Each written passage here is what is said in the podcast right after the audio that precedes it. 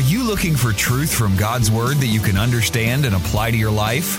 You'll find it today on Make It Clear with Dr. Stan Ponz. Listen now as Stan makes it clear.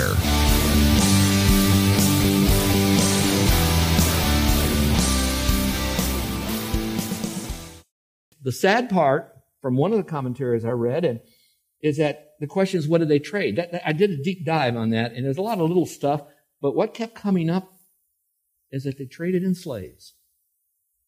Now, when I hear that, for us, we go, oh, no. For them, that was just, that's just doing business. You know, that was just a way of life that they did that. But it was a trade city nonetheless. That means there was money going back and forth, a lot of people. Now, watch this now. The gospel comes into all of that, and it doesn't automatically change it and turn into a holy city. All it did was bring the gospel to those people. Stay with me. That means some of those people, in some measure, that were involved in the trade industry, maybe they didn't officially grab this person and make them a slave, but somehow they're connected. I think it's quite possible that they found their way to Christ and were led into a Bible teaching church like the church at Ephesus. So I want you to think about the baggage that these people are carrying into the church, just like some of us have baggage. And they're trying to clear up all of that.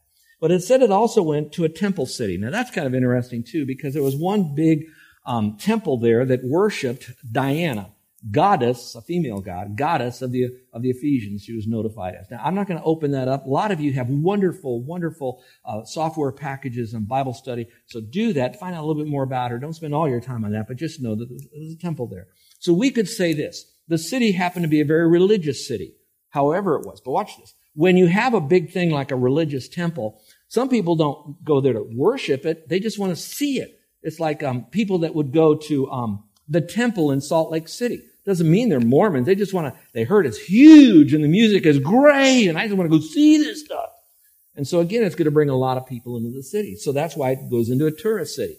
Now, what I didn't tell you is besides this big thing, Diana, in, in the temple there, they also had an amphitheater, like a Coliseum big thing, that uh, they would do chariot races. Now think about how, how big that had to be. They had huge plays. In fact, it was so large it could hold 25,000 people. So that means the area was an, an athletic competition, sports-minded complex city. That means there was religious stuff going on. There was trade going on. I'm sure there was a lot of political stuff because everybody wants to get their hand on those pies. And I'm looking at all of that and I'm saying, Ephesus, this ain't a whole lot different than Orlando. Think about it. We're a tourist city. We're the home of the mouse house. Uh, and if you work for Disney, I love you. Okay. I'm not, I'm, I'm not hitting you on that. But what I am saying though is that again, there in the culture, it's, it's just, um, the church is a microcosm of the macrocosm. All right. Carol and I were in, uh, just outside of Albany, but I mean, it was like a suburb, um, called Latham, if you know anything about the area. And I was speaking at a Christian school there. And on our way to the car after speaking, Carol says, this is the strangest looking Christian school I've ever seen there were only three Anglo Saxons in it. The rest were African American or they were of the Middle Eastern uh, descent, all right? And Carol was saying, did they target those people? And I said, I don't know a whole lot about the school, so I don't know if I can accurately answer that. But I sense this, that they just want anybody who wants to have their kids trained in the Word of God that'll fit the paradigm of that school. And now what you're seeing in the school is nothing more than the microcosm and the macrocosm of Albany. And then if I had the time, and I don't, I bet if we went around, I shouldn't say bet as a Christian.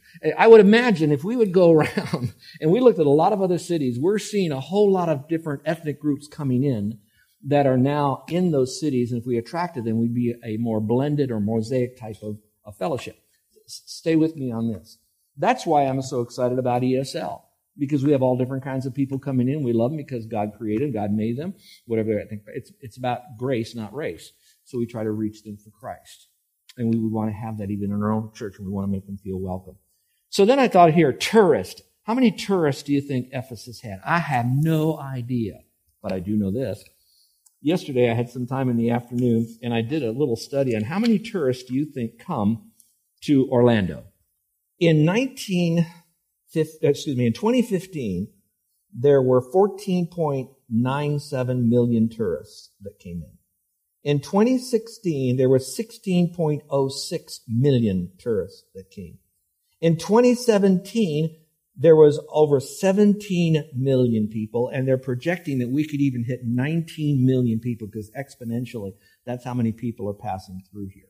So um, when I see that, they all come to Orlando for one day, then they get back on the plane and leave. No, no, they're all here because of watch this now. All of our different industries that we have in Orlando.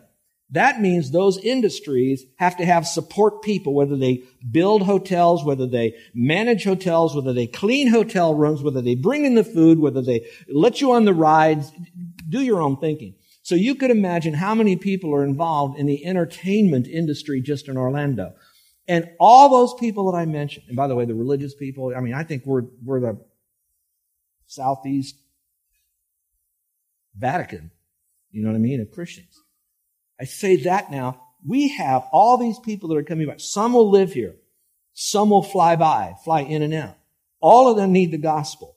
All of those people are going to bring all their, watch this now, burdens from their jobs, their dysfunctional families, their backgrounds, and they're all spilling out there. And those beginning Christians with Paul gave the gospel to them. A church kind of popped up, and there they are. And now we're over here, we're looking back at them, we're saying, that's the church of Ephesus. When we really could be saying, and that's the church of Orlando. That's us right here, a Circle. So this, this study is incredibly relevant to us. So let's go a little bit further here. So, so that's, that's the church at Ephesus. There's a whole lot more I can say, but I'm running out of time. This does need to be said. And then I'll get to how it relates to us more specifically. This is very important. Okay, you got Ephesus. It's just a rocking and rolling city out there in the Middle East. All right, you got, you got that. All right. now, what happens is Paul comes to know Christ as Savior, like I told you.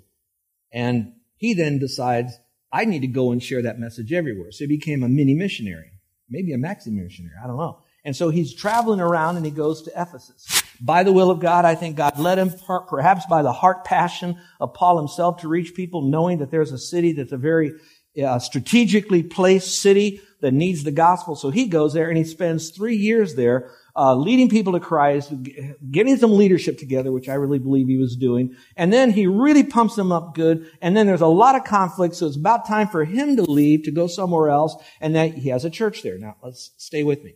So while he's traveling around, he really has a burden for those people and he decides that he needs to go back and at least encourage them. So on his way back, the best he could do, maybe because of timing, we don't know everything, but he calls out the elders, which are the head hogs at the trough of the, of the church of Ephesus. And he says, come on over here, we're going to meet. And then he, one more time, he does this. He reminds them what he did when he was there to start with, what he taught, what his heart was when he was there, so that they too would capture that same passion for the gospel. And then he says, don't forget, while I was with you guys, I warned you that there's going to be people inside and outside the church that's going to bring you down with false teaching. And then he ended by prayer, and those guys hugged his neck for all of that. And amen to that. All right, so did all of that. Now he leaves, and while he leaves, he now realizes I, I got to do another thing. I, have got to have make sure that there's, there's a sharp guy there to hit up that church. So one of those guys was Timothy. I think it's quite likely he was just one of the elders. I'm not really sure exactly, but I do know this. He didn't write something to all the other elders. He didn't write it to Timothy. So Timothy did have some reason to get that letter, amongst other things, because Timothy was known as the pastor of that church. And he writes to him again, and you ought to read two letters, not one letter, two letters that's in Holy Writ. Could have been more, but the ones that God said I wanted you to know for today, scripturally, are 1 Timothy and 2 Timothy, getting him tuned up so that he then could tune up the church at Ephesus. You talk about God having a passion for that church. You talk about Paul having a passion for that church. It never left him. He wanted those people to be fully devoted followers of Christ. Watch this now, with a legacy. Now, the most tragic thing is when you go to the last book of the Bible, which is called the book of Revelation, and then there's a commentary on that church years later, and it said this I have this against you, Ephesus. What's so bad about Ephesus after they've had all that privilege? You left your first love. That's an interesting statement. So then I go back in my mind. What's the history of Circle? You know, all the way to today. If we're not where we ought to be, could we have left our first love? Our first love isn't love for soul winning. Our first love is for the Lord. And then for those whom he loves. And have we, um, have we have a skewed view of what real biblical love is all about? I don't know. I'm not putting on a guilt trip. But I do know if it could happen to Ephesus, who had a whole lot more going forth than, than I think I have and we have here, in the sense that you had these guys that were apostles. I don't want us to lose our first love. And so that is very, very critical when I think of the city of Ephesus. Well, let's go back to the passage. You're saying, Stan, if you go this slow, we'll never get through Ephesians. Well, I, I'll speed it up, but you have to know who he's writing to. Then he says, and you who are faithful in Christ Jesus. In there, you're going to put you and me. Who's he writing to? You and me. He wrote to the people of Ephesus. Then he wrote to those who are faithful in Christ Jesus. And so when you put you and me there, it's talking about those people back then, but by extension, because you have the word and, that would be beyond the people at Ephesus, beyond the Christians at Ephesus. It'd be and who are faithful in Christ. It could refer directly to them because they were faithful in Christ, but most scholars will definitely tell you it goes beyond that. It wasn't a book just written only for them. Some even say it could have been a circular letter going around to a lot of other churches. And because sometimes they say that the, the name Ephesus might not even be in some of the manuscripts. But the bottom line is it is for us today. So when I look at that phrase, and faithful, it identifies someone who knows Christ as Savior. Now watch what I'm about to say. It doesn't say because you're faithful, you are now in Christ. It says those who are faithful in Christ. So that means you are already faithful because you are in Christ. So your faithfulness didn't come to get into Christ. Your faithfulness doesn't come to keep you in Christ. Your faithfulness is because you are in Christ. Now for some of you newbies here, you're saying, what does it mean to be in Christ? And now you're going to come up with your own definitions. And, uh, and I applaud you for thinking more deeply. But actually the faithful in Christ, you might want to look at it this way. When I trusted Christ as my Savior, watch this now. Scripture says I've been accepted into the beloved one, which would be Christ. So being in Christ happens the moment I trust Christ as Savior. I believe in Christ. I trust in Christ. I depend on Christ. So I'm now believing in Him. So I'm now in Christ. And so now it'd be for those who know Jesus Christ as your Savior. So it'd be for us today. There's a good book if you want to get it, if you don't have it. It's written by Ruth Paxson. It's a classic now, and it's called The Wealth, Walk, and Warfare of a Believer. And she says that word in, in the whole book of Ephesians, is probably the smallest, most powerful word in the entire letter to the Ephesian church. You are now in Christ, accepted in the beloved one. In. It's used over 15 times. How powerful that is. Now, when I look at this, I look at two worlds that are going on. Look up here again, if you will. He said, those of you who are in Ephesus and those who are faithful in Christ. So he's writing to those who know Christ in Ephesus, and he's writing to those today, like you and me hearing my voice, that you trusted Christ, you are in Christ today. So now we have in the world, and then we have in Christ. How many of you like to um, snorkel?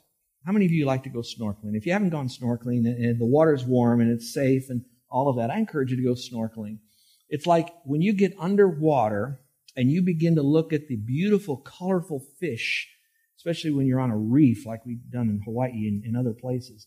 And then you see the colored coral and not that white stuff that looks like somebody's dead brain. I'm talking about a real colorful coral out there. You're under there and people, they, that, they live for going snorkeling because they do that. Now, one thing when they like to snorkel, they like to look at it a long time. They don't like to go, they like to just keep their head underwater. So when they do that, they have that little snorkel tube that they have going with their goggles. Sometimes they'll use some fins in the back. And while they're doing, they're doing that so they can stay down there. Now, why am I telling you this dumb story and eating up what little time I have left?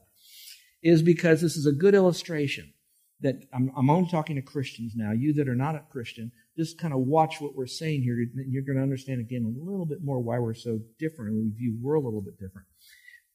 When I'm, when I'm underwater and I want to see, I cannot survive underwater because I'm not a fish.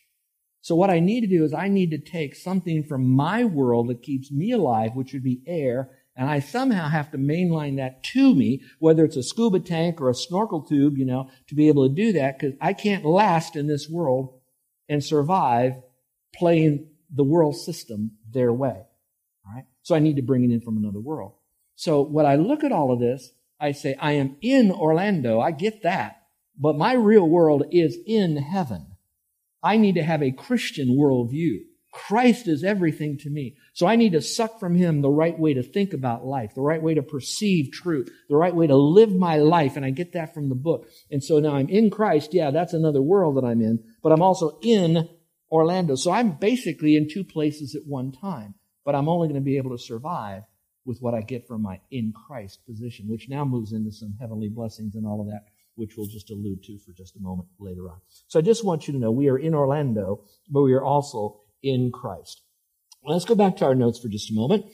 And um, as you do this, I want to give you the second point. These will go much more quickly. So here we go. The pronouncement.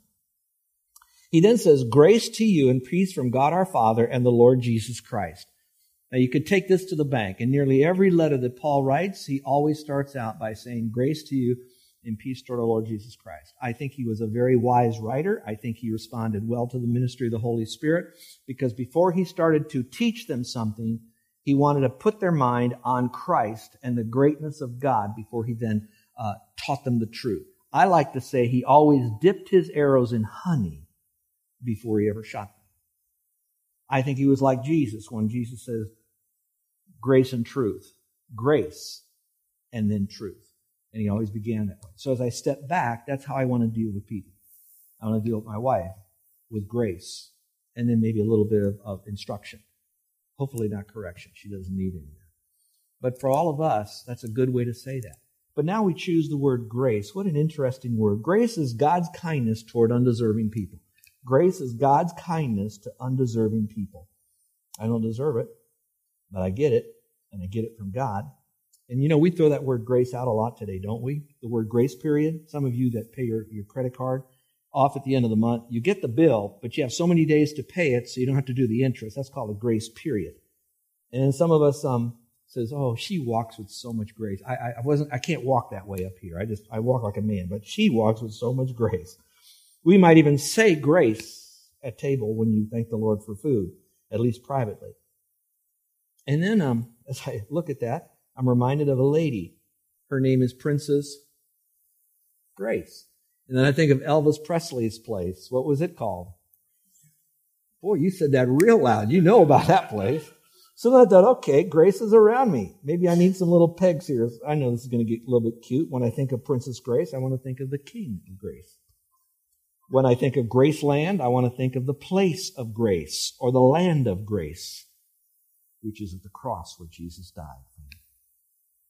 When you think of grace, period, you may want to just think grace, period.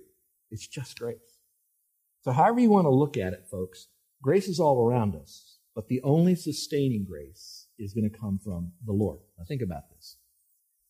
Grace is the spring. It's the thing that bubbles up. That's the grace that bubbles up. Watch this now. Peace comes from grace. When I am experiencing God's grace and I can get all of God's grace and it's God's grace that's operational in my life, it's because of peace. So grace is the spring. Peace is the stream from that grace. And they both go together. If you have a spring but no stream from it, you don't have a spring any longer. It's just a dried up hole in the ground. And if you have a stream, generally it's going to come from a, a, a water place, a spring. Not, not all of them, I understand that, but mostly they're going to come. We, we ought to know it here. How many towns around are winter springs? Okay, we got them at Cypress Gardens and all those springs, silver springs are all over here. They're springs. You get that. Peace is another interesting word because it means tranquility. A well-being, watch this, between God and a well-being, a sense of well-being inside of us. So my well-being with peace with God means I'm not an enemy of God any longer. He's not my enemy. I mean, you know, he and I, we've got it together now. And how we got it together now is when Jesus died on the cross for this wicked old sinner and offered to me eternal life in heaven. So now he took away all my sins, so there's no reason for God to be angry with me as far as etern- eternality. So now I, am okay with God. I, I made peace with God. A lot of people on their deathbed, I made peace with God. How'd you do that? Well, I just said I'm sorry. You know, no, there's only one way to have peace with God is by trusting Christ as your Savior. Because unless you do all of that, all the rest of this stuff is like telling God, I don't need you, God. I did it myself. I did it my way. I did better. I'm not a bad guy, but I did my way. And God says, you got to say to him, there's nothing you do. You don't deserve anything. For by grace are you saved through faith. That It is not of yourself, It's a gift of God. You can't brag about this thing. When you come to Him and when you trust Him, then you've got that grace from Him. And that stream is that peace with Him. But once you get that, now you can have the day to day sense of well being. Because now that you have it with God for eternity, now you can have it moment by moment by moment when you choose to, I call it live by the book, live by the Bible. And you can have that peace. Let's go to the source now. It says the source is going to be God, our Father, and the Lord Jesus Christ. You may want to circle the word and in there. I want to clear this up for some of you. When you hear the word God our Father, then you hear and the Lord Jesus Christ, you think of two people. I get that because you see God the Father, God the Son, God the Holy Spirit. We use the word Trinity. Trinity means three entities or three. So there are, you know, three with the Spirit thrown in there. In this case, you have God the Father, God the Son. So there's two. So I get that this and that. So some people will say, well, you see, Jesus is kind of less than God. You know, God is the Almighty God. And Jesus is the mighty God. Little less. You don't put the word all in front of him. And that's not the case. They're the same person. It's God in this. This is a dumb illustration. It may not totally work for you, but I think it might help you. What I say to you, um,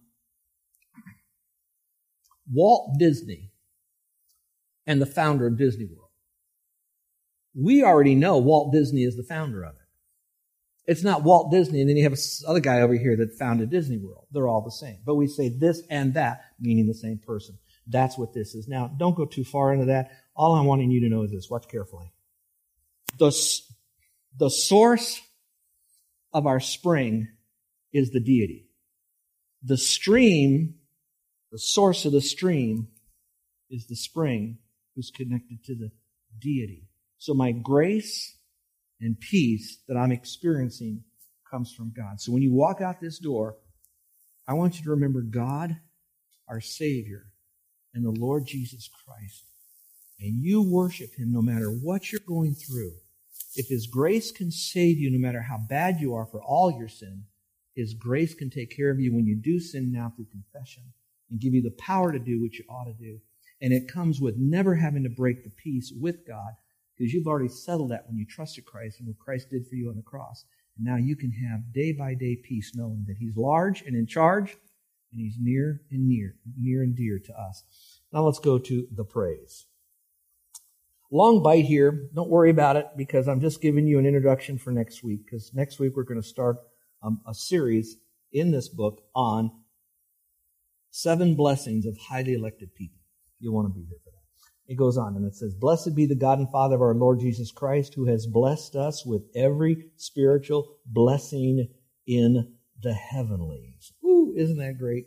Now, everything that God gave to his son by an inheritance, we get what Christ got because we are now where? In Christ. So everything that's of God went to his son, so they're all the same anyway. It's so mystical here, but now we have it too, all of that. Now, does that mean I can walk on water? No, because I don't need to. Does that mean that I can do like that and heal somebody like some people think? No, you, you, not about me, but other people think they can do that. You can't do that.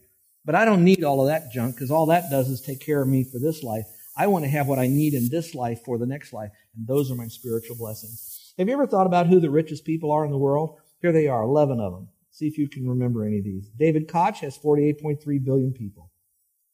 Charles Koch, his brother, has $48.3 billion. Michael Bloomberg, $52 billion. Larry Ellison, $60 billion. Carlos Slim, $68 billion. Mark Zuckerberg, $73 billion. I don't know what it'll be like in a couple of months, but that's what it is now. All right. Amancio Ortega, 78 billion. Warren Buffett, 85 billion. Bill Gates got bumped. So he's $92 billion. The next one with $120 billion. Think $120 billion is Jeff Bezos. But you know, when I looked at, I did this research, there was somebody left off of it, so I had to do a deeper dive, and I found out who was number one. You want to know who number one is? Number one, richest person in the world, is a believer in Jesus Christ. You could put your name there. Who is the richest person in the world? It's going to be you. Now, you're not going to have it in dollars and cents. You're not going to have a mansion. You're not going to have a new car, maybe. But what you're going to have is something that is so much better because when your car is stolen or rots or when your house burns down and when you have all these other problems, your health is caving in around you, I want you to know you are still rich in Christ because you have heaven as your home. And all that is wrapped up in his blessings. You're listening to Make It Clear with the teaching of Dr. Stan Ponz, founder of Make It Clear Ministries. Make It Clear is dedicated to taking the Word of God with clarity into every person's world. It is the support of listeners like you who make the ministry of Make It Clear possible. You can provide your tax deductible gift to Make It Clear online by going to makeitclear.org, or you can mail your gift to Make It Clear, P.O. Box 607901, Orlando, Florida 32860. Thank you for helping us make it clear. If you would like to have Dr. Ponz speak at your church or event, please send us an email at tellmemore at makeitclear.org. Thank you, and remember to make it clear.